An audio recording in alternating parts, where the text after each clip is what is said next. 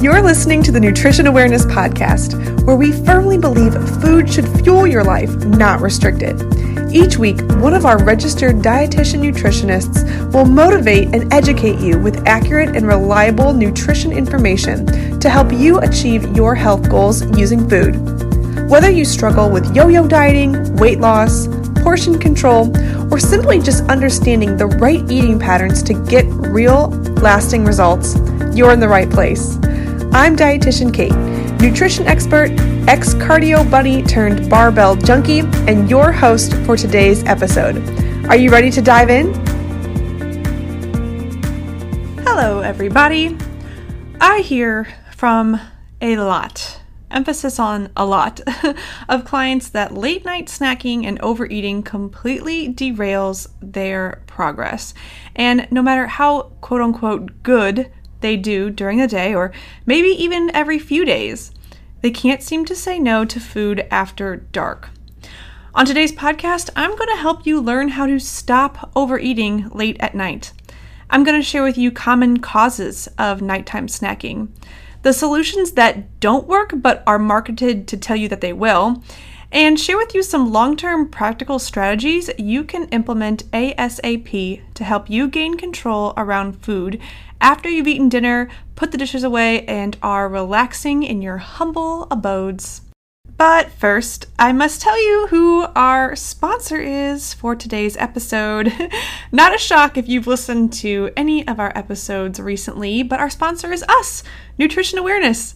So I'm Kate. I am one of two registered dietitians in our private practice nutrition awareness who can help you stop dieting and stop taking fat burners or following bullshit programs to actually help you reach your biggest health goals in a sustainable and, might I say, fun way. And while we have a few different coaching structures at Nutrition Awareness, this podcast is brought to you specifically by our daily accountability program, which we nickname DAP for short. DAP is like having a virtual little dietitian in your pocket who you can pull out and communicate with whenever you need her. Now, if you're new to our podcast and you have no idea who we are, let me share with you our philosophy. We don't believe there is a one size fits all formula to eating, so DAP allows us to hyper personalize your specific nutrition plan while ensuring you actually stick to your healthy lifestyle or weight loss goals. Because that's the hardest part, right? actually following through with things you say you're going to do. And we do this all on your phone with daily videos and text messages. When you join DAP, we will help you overcome your biggest day to day struggles when it comes to eating healthily. In fact, some of the common practices we teach our current and past DAP clients include managing sugar or snack cravings, controlling portions at meals, making time from food prep, staying on track during weekend events or holiday travel or even work travel, balancing those fun treat foods with very nutritious meals, and staying hydrated. We'll help you identify which areas in your day to day routine need a little TLC. And that doesn't just include nutrition, it also includes exercise or physical activity, stress management, sleep, emotional and mental health. All of those things impact your general well being and ability to make healthy food choices. So if you are curious about DAP, I invite you to view our DAP application form, which provides even more information as well as some testimonials from previous clients who have found success on DAP. To fill out an application, just visit our website, orlandodietitian.com backslash coaching, and scroll to the bottom of that page. There you'll find the DAP application form. If you have questions about DAP, there is a section in that application where you can ask anything you want from who the program is for or who it's not for, what can you expect, the commitment level. But if you want some real, real insight on what goes on in the magical program of DAP, also feel free to send one of us a direct message on our Instagram at nutrition.awareness. When you fill out that application, Megan and I will get back to you ASAP to see if you're a good fit for the Daily Accountability Program. So I give you permission right now to pause this episode, fill out an application on the Nutrition Awareness website, which again is orlandodietitian.com backslash coaching. And just so you know, dietitian is spelled D I E T I T I A N. So pause, fill out the application, and come right back. And hopefully, we'll get to meet you on DAP. Okay, late night eating, snacking, binging, whatever you want to call it. I want to paint a picture of what I often hear from clients when I ask them what their biggest healthy eating and weight loss struggles are, and it's related to late night eating. I'll say something like, Hey, Susie, tell me about what a normal day of eating looks like for you. And our sweet Susie will say something like, Well, I wake up in the morning and I don't eat anything before my Orange Theory class. But if I do have anything, it's like an iced coffee. Afterwards, I have another coffee, maybe a protein bar. Then I'll have a salad at lunch with grilled chicken and dressing on the side. Sometimes I'll have an apple, but I try not to eat fruit because a YouTube ad told me that fruit is bad. And then for dinner, I'll have baked salmon and veggies with water. And I'll say, wow, Susie, that's not a whole lot of food, especially if you're doing an Orange Theory class in the morning. And she might say, Well, my problem actually starts after dinner. That's how I eat on a good day, but sometimes I feel like I have no control at night. Even when I do good during the day, I'm bad. I snack on chips, cookies, desserts, or whatever my boyfriend has in the house. And once I start, it's like I can't stop eating and I've ruined the whole day. Does this situation sound familiar to anyone? If you feel like you are in complete control during the day with your food, but at nighttime you feel like all hell breaks loose and nothing will stop you from getting your sugar or carb fix on, I want you to know if that's you, you're not alone. Especially if you wake up the next day swearing you'll do better saying you'll do extra cardio on an empty stomach to make up for your binge, or cut out carbs and count your calories, in an effort to control yourself and prevent another late night pantry bender. But oh boy, once that sun sets, it's like Groundhog Day and you do it all over again. That is a frustrating cycle, and I've been there. Whenever I have someone like Susie who tells me about a struggle she's having with controlling cravings or snacking and maybe even just weight loss in general, I always ask, what have you tried in the past to help you stop overeating at night? Most commonly, clients like Susie tell me they've tried a few different diets or juice cleanses or started a 1200 calorie low carb diet to help them, quote, control themselves. It's like they believed that putting limits on themselves with arbitrary diet rules that they would be able to magically say no to food and sugar forever, and all of their magical weight loss and health dreams would come true. And you know what? That tactic works for a bit. Womp womp. It works for a few days when someone like Susie has willpower, right? Quote, willpower. She'll start on Monday and successfully avoid sugar on Monday night, maybe even Tuesday, and maybe even Wednesday. She'll distract her brain from thoughts of sugar by drinking Diet 7 Up or skinny teas, chewing gum, or locking herself in her room in an effort to avoid the kitchen. But as soon as Susie comes face to face with salty, crispy chips and ooey gooey queso at Thursday night happy hour, she'll forget all about that juice cleanse and go ham. She might even say F it entirely and stop by a 7 Eleven on the way home for a stale donut because why even bother sticking to a diet she already messed up? Cue the guilt trip and weekend binge fest. And then on Monday, she'll restart her diet because she feels guilty. Rinse, lather, repeat. I'm hoping what you see is how restriction of food, calories, carbs is not a long term solution. When it comes to willpower, Willpower is such a myth. It's finite. And here's why. Your body, it needs food and it will stop at nothing to get it. The truth is, your body doesn't give a rat's ass if you reach your weight from high school. It doesn't care if you have abs, nor is it concerned whether or not you feel confident at your neighbor's pool party. No, it simply cares about keeping you alive, staying alive, right? In order to keep you alive, your body requires energy. Walking, talking, breathing, pumping blood from your heart to your organs, digesting, even menstruation, all of these basic functions require energy. And guess what? Calories from food provide said energy, especially carbohydrates. Now, while every single body requires different amounts of energy to keep it functioning, I want to put it in perspective for you. A toddler's daily energy requirements are between 1200 and 1400 calories per day. Did you hear me? 1200 to 1400 calories for a toddler. Guess what? You're not a toddler. I hope. I don't really feel like toddlers should be listening to this podcast. And if they are, I give them a lot of credit.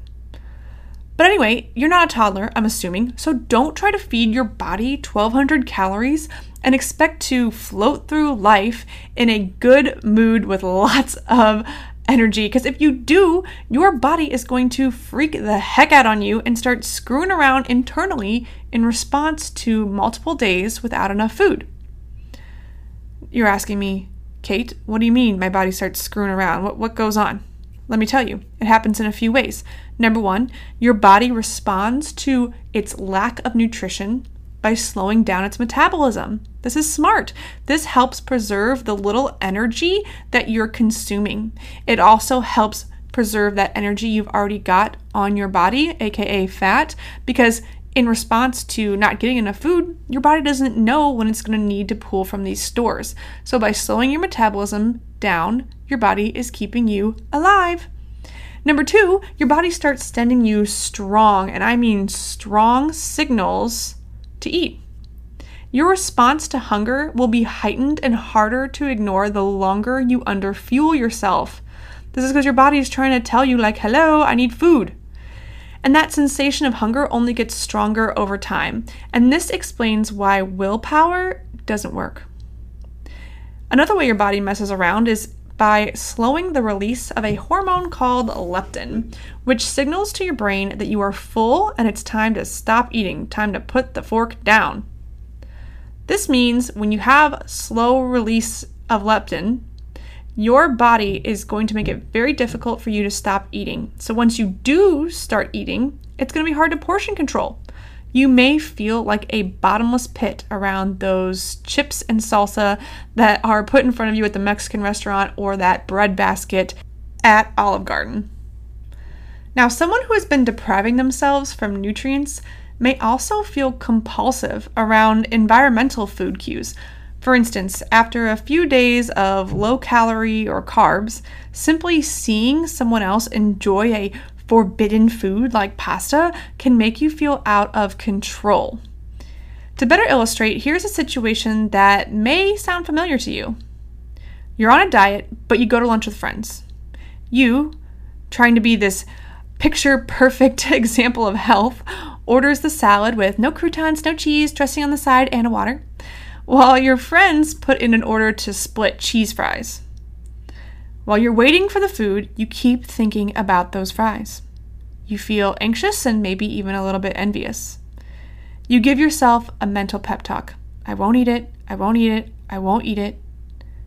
And then the fries arrive, along with your shitty, boring salad. Your friend, knowing that you love cheese fries, offers you one. And you think, hmm, well, I've been good all week long. One can't hurt.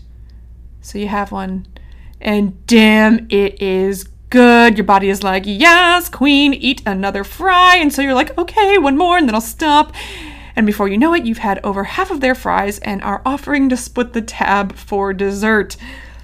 If this has ever happened to you, you may have felt guilty or bad about yourself after the fact, especially if this is happening to you in the evening time when late night snacking and munching is a problem. I encourage you not to feel this way because that hasn't proven itself productive in the past. What does guilt do for you? How does it serve you? It doesn't. Rather, I encourage you to reframe your perspective. Do I sound like a therapist there? Reframe your perspective, young grasshopper. Your body is sending you strong signals to eat those french fries, aka a calorically dense food. It's full of energy as a way to protect you. That's your body saving you from what it perceived as starvation.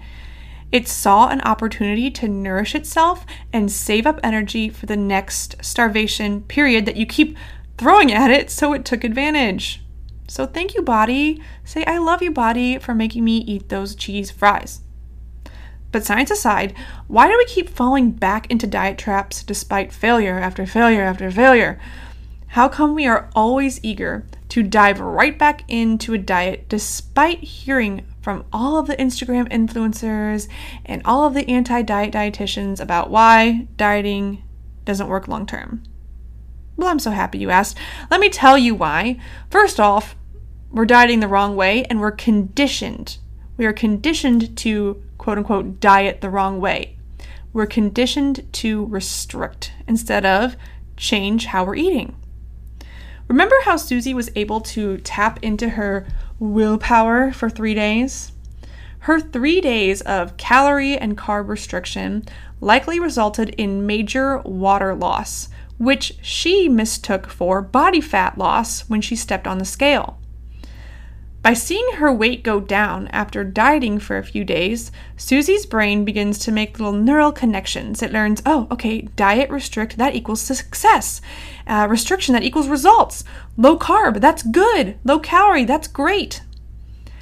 Even if she consciously is aware that she's not losing body fat because she's heard a million times that it's water weight the first few days, she still can't help but to feel excited by seeing that scale number go down. So she learns and conditions herself to think that restriction is the answer. However, as soon as her body wins that fight against Susie's resistance to eat in an attempt to save her life, her brain learns Susie is a failure. Susie is hopeless. Susie will never lose weight.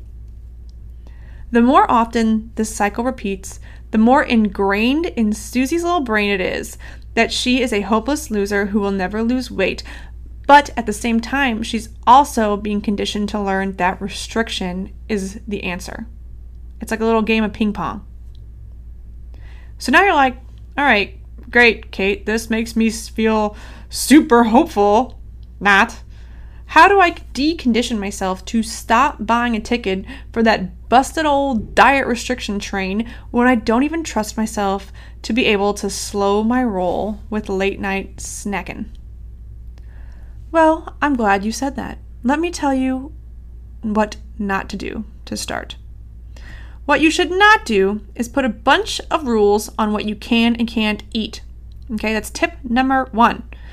Instead, focus on what you should be eating more of during the day. So that way your body understands it's well taken care of. It's all copacetic, man. Your body's fueled. This starts with learning what your body needs, and it takes work, it takes patience, and it takes trial and error. If you have been dieting and restricting for so long, you may not even realize your body is giving you signals all day long. By blindly following rules made up by the author of some fad diet or some goofball nutrition coach, you've completely cut off communication with your body. You never have actually learned how to fuel yourself. You've simply learned how to follow direction. So start listening and documenting your response to food. This practice does not begin at the end of the day when your late night snacking gets out of control. No, this practice needs to begin in the morning. How you choose to fuel yourself at 8 a.m. will impact the choices you make at 8 p.m. This leads me to my next tip when it comes to getting a hold of your late night snacking habit. It's not only the most effective tip, but in my opinion, it's the most fun tip because it involves focusing on what you should eat more of instead of focusing on the things you should eat less of. This tip is to properly fuel yourself during the daylight hours so your body gets the message that there is no scarcity of food. When you give your body consistent sources of quality nutrition, you're letting it know there is no reason to freak out, and there is no reason to send your brain rapid, urgent signals to binge on sugar or carbs or whatever your poison is in the evening. Now, if you're like a lot of my new clients, you may be totally mind fucked by this. Most people are conditioned to think that in order to lose weight, they need to eat less. And while this is inherently true, there is a strategy. Unfortunately, most people who embark on a weight loss journey choose the strategy of restriction, and this involves cutting calories and carbs early in the day when one has that good old willpower, or the distractions of a workday to distract them from eating. The problem is, this doesn't help when it's time to unwind and relax in the evening. At the end of the full day, most people have less energy and they don't have a lot of motivation to make healthy choices. This combination of decreased willpower and those physiological drivers to eat sugar that we talked about earlier results in a tougher time resisting food in general. But again, that's normal. It's your body's way of saving you. Yay, body! Thanks for saving me yet again. But instead of restricting earlier in the day, we got to flip our script and we got to focus on eating more when the sun's out. Not only will our body be better at burning that energy for fuel because you're more likely moving about, but it also won't feel deprived. It'll get the message of, oh, Jenny's taking care of me. There's tons of food. I'm good. I don't need a whole family sized bag of hot Cheetos tonight. Don't believe me? I get that. I was a skeptic, and even to this day, even as a practicing dietitian who talks about these things all the time, I have to remind myself of how much better I feel when I nourish myself. Even when I have that little urge to restrict food after a party or a weekend where I overindulged. Whenever I have that urge to snack at night, it's always because I'm either A, about to have my period, let's be real, sorry men, or B, I didn't eat enough quality nutrition during the day. But does eating more during the day mean you should just eat whatever you want, whenever you want? Meaning you can thrive off of Starbucks chocolate muffins and mango passion iced teas for breakfast, Oreo cookies for mid morning snacks, and a whole pizza for lunch? No, silly goose, of course not. Nourishing yourself during the day means putting healthful, nutritious foods in your body. You need a combination of healthy proteins, good fats, and fiber rich carbohydrates at every meal and snack. Yeah, did you hear me? I said carbohydrates. Not afraid to admit it. In our one on one coaching, we help our clients figure out exactly what specific balance of these macronutrients they need. But for today's episode, I'll explain how each macronutrient helps you feel fueled so you don't have a case of those hunger gremlins at 10 p.m. Let's start with protein, often lacking in my female clients' diets because it is crucial for long term satiety. When I review my clients' food journals, I often notice they struggle with getting enough protein at breakfast. Remember, what you eat at 8 a.m. affects how you eat at 8 p.m., so this is a great place to start. A client I have, let's call her Business Barbie, told me something like, I don't get why I get so hungry one to two hours after I have breakfast because I'm eating healthy foods and I'm eating a lot. So I'm like, okay, interesting. What kinds of healthy foods? What are healthy foods to you? And Barbie will tell me, well, I have a packet of apple cinnamon oatmeal with berries, and I cook that in almond milk, and I usually have a big glass of organic natural orange juice. Are these healthy foods? Sure, they're nutritious. But is that a balanced, satiating meal? Not really. Yeah, it's high in fiber, but there's no protein and virtual no fat. Newsflash almond milk basically has no nutrition unless you are purposely buying one that is full of fat, like Elmhurst brand. Most almond milks are just water with a little hint of nut. Carbohydrates, especially on an empty stomach, are quickly digested and readily used for energy. This means your body can use it quickly, and, and that's great. This means your body's efficient at taking food and doing what it's supposed to with it, which is using it for energy. But however, once your body absorbed all that energy into your bloodstream very quickly, your blood sugar is going to spike in response. Consequently, it's going to come crashing down, and it's at that crash where you may experience some extreme hunger or, like the Snickers commercial, hangriness. It can be really difficult to control portions at your next meal or say no to break room treats before lunch when you're feeling hangry. For many people, quote, messing up in the day with vending machine temptations or junk snacks can go one of two ways. They'll either say, Well, the whole day is shot. It's only 11 a.m. and I already had a Snickers bar. Why even bother trying? And then the rest of their day just is full of junk food and crap in their old usual ways. Or two, the person will compensate for their poor choices by restricting calories and food. Either way, we know this cycle is going to continue to repeat itself. Who's been there? If you have, let me know about your specific story and send me a direct message on Instagram telling me you know exactly what I'm talking about. I call this riding the blood sugar wave, and it never ends well. It always ends with a crash. But you guys think I'm gonna lay out all your problems and not give you a solution? Nah, not me. Never. That ain't my style, you guys. You gotta start by doing a little dietary recall and start with breakfast. Take pen to paper and jot down what you've eaten for breakfast the past, eh, four to five days. And if you can't remember, I get it. I'd be very impressed if you could remember.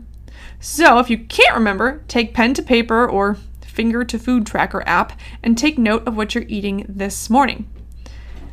Ask yourself, am I eating mostly carbohydrates? Carbohydrates would be things like toast, oats, fruit, juice, sweetened beverages, breakfast crackers, pastries, cereals. And then look at that list and say, okay, are there carbs that I'm eating that are more helpful, healthful for me, or am I mostly consuming junk? I would say at breakfast, anything with over 5 grams of added sugar, including yogurts, shakes, smoothies, cereals, oats, jams, jellies, teas, coffee, yeah, that's mostly junk and you don't need that in the morning. And then ask yourself if you're eating enough food or if you're purposely restricting yourself. So if you're only having, I don't know, half a protein bar and iced coffee, that's probably not enough food, especially if you're struggling with snacking later in the day or night. So if the answer is yes to any of those questions, here's what you get to do now. You need to, one, add some protein. Yeah, while everyone is different, you should aim for about 20 to 30 grams of protein at breakfast to start. This may mean you decrease your overall serving of carbohydrates. If you're used to eating a cup of cereal, consider having it and pairing it with a low sugar Greek yogurt. Or if you normally have half a cup of oats with berries and OJ, swap out the OJ for water and coffee and then add on a couple eggs. Other high protein breakfast ideas besides eggs and Greek yogurt include Ezekiel bread or cereal, whey protein added to smoothies, cottage cheese, deli turkey or chicken, natural chicken or turkey sausage, Nova salmon, or even milk. Cows or soy works great. Both have a lot of protein. The second thing you need to do is swap out any sugary breakfast items for whole food carbs. I'm telling you, no one needs pancakes, donuts, pastries, or banana bread for their first meal every day of the week, okay? You don't need brown sugar in your oats or frosties in your flakes. Choose whole food carbohydrates and add natural sweetness with cinnamon or fruit. Little side note there honey, agave, and natural maple syrup are still metabolized as sugar, so use sparingly. And if you look at your breakfast and it's a healthy source of carbohydrate, make sure it's enough food to actually keep you full for about three to four hours. If it's not, you need to add in some protein or, in a similar vein, ensure you've got some fat in your breakfast. Fat helps steady those blood sugars and keeps you feeling fuller longer. This will help you say no to mid morning snacking, midday snacking, or finishing a super large order of lo mein at lunch. While many protein rich foods such as eggs, meat, cottage cheese, Greek yogurt, or milk have fats in them, you gotta be mindful. First, don't buy fat free dairy. If your proteins are super lean, I'm talking egg whites, deli chicken, low fat Greek yogurt, cottage cheese, turkey, you gotta make sure there's some extra fat in there. My first tip would be to stop buying fat free dairy. Don't kid yourself, it doesn't taste good. And if it's fat free, it's not going to keep you as satisfied for as long. So make sure that the yogurt you're buying, or the cottage cheese, or the milk that you're buying at least has some fat in it. If you hate the taste of it, you need to add fats. Now, my favorite ways to add some natural fats to meals, especially meals that are lacking in fat, like egg whites or deli chicken and carbohydrate rich things, is to add some natural nut butter or avocado to sprouted grain toast, sprinkling some nuts and seeds into low sugar, high fiber cereals, or putting unsweetened coconut and hemp seeds in smoothie bowls. Now, these strategies should not only be applied at breakfast. Make sure what you're eating at lunch follows similar guidelines. I encourage you to also leverage lunchtime as an opportunity to consume more filling vegetables. Not only are they healthy for you, like duh, we all know that from kindergarten, but they're full of fiber, which is going to keep you fuller for longer. Helps with snacking, right? And they're also packed with nutrients, so your body's cells have what it needs to carry out daily functions. Plus, a lot of my clients have trouble getting other members in their household to eat veggies. Fair enough. Maybe they've got picky husbands, picky kids, picky spouses. Lunchtime is usually an individual meal, meaning you probably don't have to worry about those selective diners in your home. Optimize this time to load up on veggies that your family members or roommates can't get down with and rub it in their faces. Let them know they're missing out on deliciousness because maybe I'm biased as a dietitian, but I think vegetables are bomb. This being said, I'm not recommending you just eat a garden salad with vinaigrette on the side. No, you will be underfueling and hungry later. You need to balance out these veggies with lean proteins and healthy fats so you feel satisfied both mentally and physically. We have tons of dietitian approved lunch ideas and recipes on our blog, orlandodietitian.com slash blog. Currently, my favorite lunchtime items include the Thai chicken salad. I make it with Greek yogurt instead of mayo, so it's full of protein and delicious. And then all of the power bowls. We've got a sesame seed not sesame seed, sesame fried rice. We've got a black bean salsa chicken power bowl. Oh, they're so good. And those are things that you can make in bulk and eat throughout the week. The next tip I have for you is to start identifying your triggers to snack after dinner or late into the night. Awareness is crucial because guess what? When we're aware, changing our behavior becomes a choice. I had a client tell me that, and I just love it so much. Once you're aware, it's a choice, and that's empowering. So maybe your client is simply physiological, and eating more during the day is going to help you say no at night. So maybe all of the information we've discussed this far is the answer for you. If so, great, awesome. I'm excited for you. Make sure you tell me how it works on Instagram. However, let's be real, there are a lot of mental and emotional and habitual reasons why we may want to eat at night. Common evening snacking triggers that I've heard from clients and have even experienced myself include seeing someone else in the house eat and wanting to get in on it, boredom, routine, like maybe it's habitual for you to pour a glass of wine or pop open a bag of chips in front of the TV at night, some people snack at night because of comfort. Eating is a wonderful distraction from uncomfortable feelings or emotions such as loneliness, sadness, depression, and stress. Stress is a huge one that I hear. However, it's not so wonderful after the eating episode is done. Then you still feel crappy, if not worse. And a lot of people eat at night because of this human desire to rebel and break diet rules that they set for themselves. Megan talks a lot about how she likes to rebel against diet, diet rules.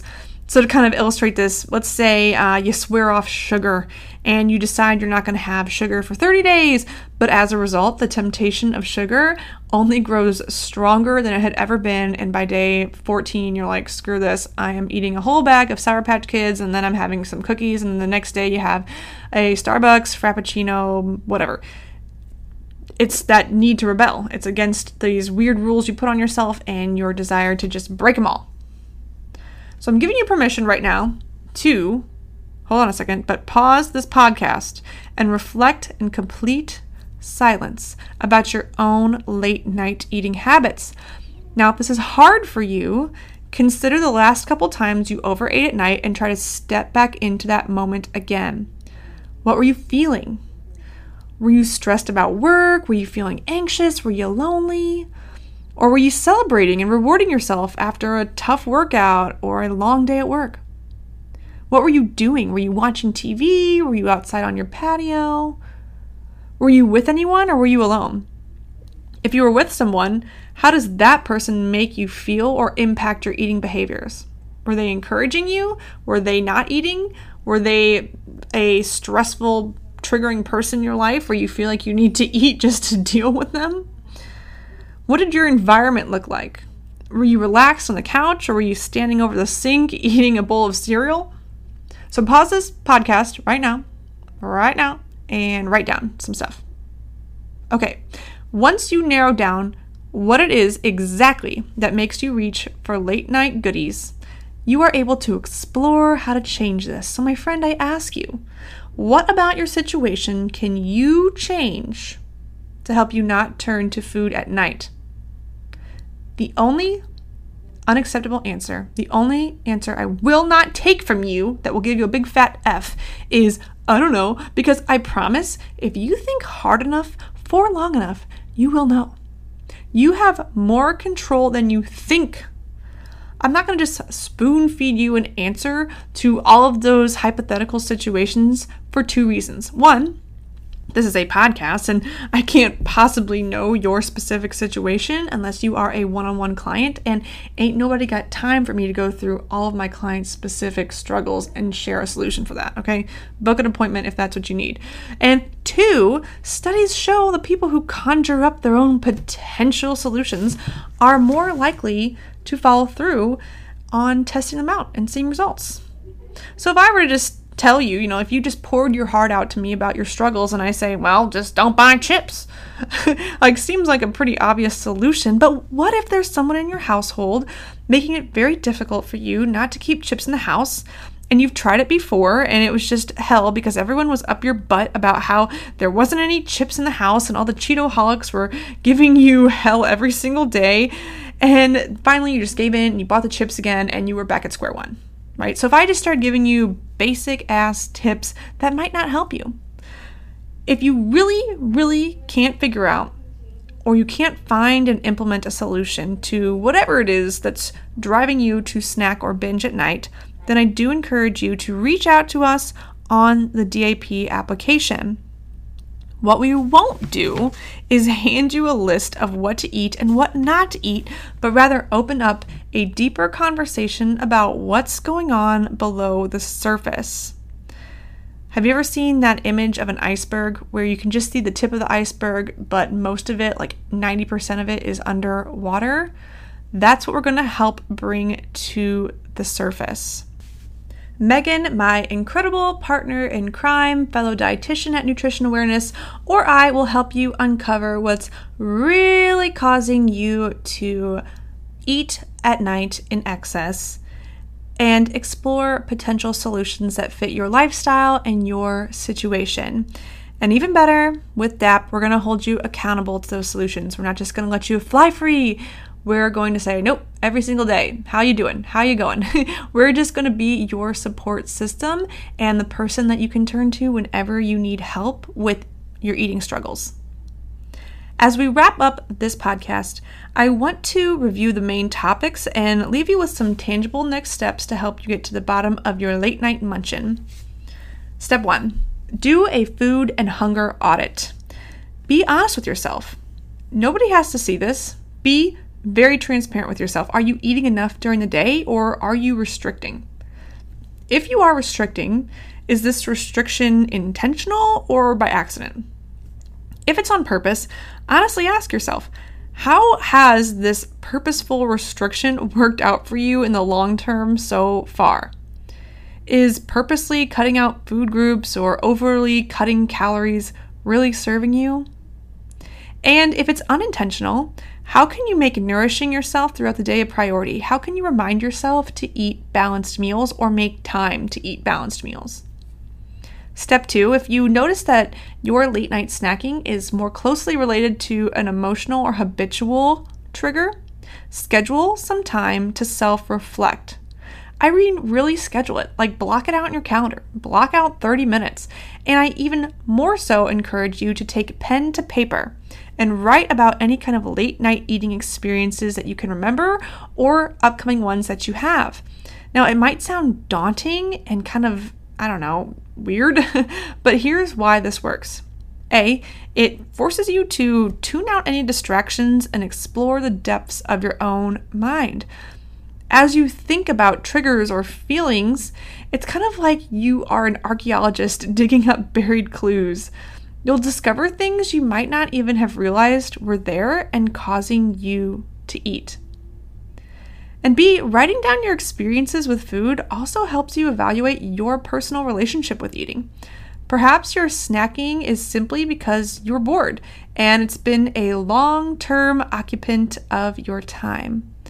Or maybe it's more complex, and you learned from your childhood guardians that food was the number one distraction from anxiety, and eating is just a way to keep pushing and pushing down what's causing you anxiety. Because a lot of times, what's causing us the most distress is really scary to face. So, food, drinking, numbing out in front of the TV, gambling, spending tons of money online on stupid crap that we don't even need, that's a great way to avoid our problems. My third piece of homework for you is to pick a solution and implement it. Do some trial and error. This might not be the solution, but you'll never know until you try.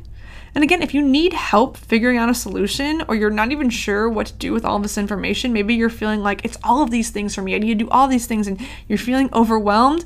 Don't sweat it. We can help. Just fill out that DAP application that I mentioned earlier and describe your problem to us, and we'll see how we can help you on your journey.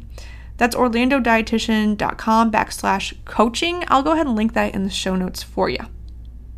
All right, I hope this episode was helpful for you guys. If you enjoyed it or you genuinely learned something, if you're feeling motivated, inspired, I ask you from the bottom of my little heart to please share this episode with a friend or even leave a review on whatever platform you are listening to.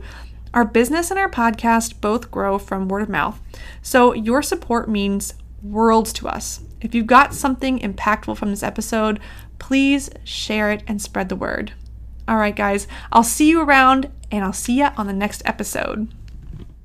Mom deserves the best, and there's no better place to shop for Mother's Day than Whole Foods Market. They're your destination for unbeatable savings, from premium gifts to show-stopping flowers and irresistible desserts. Start by saving 33% with Prime on all body care and candles. Then get a 15-stem bunch of tulips for just $9.99 each with Prime. Round out Mom's menu with festive rosé, irresistible berry chantilly cake, and more special treats. Come celebrate Mother's Day at Whole Foods Market.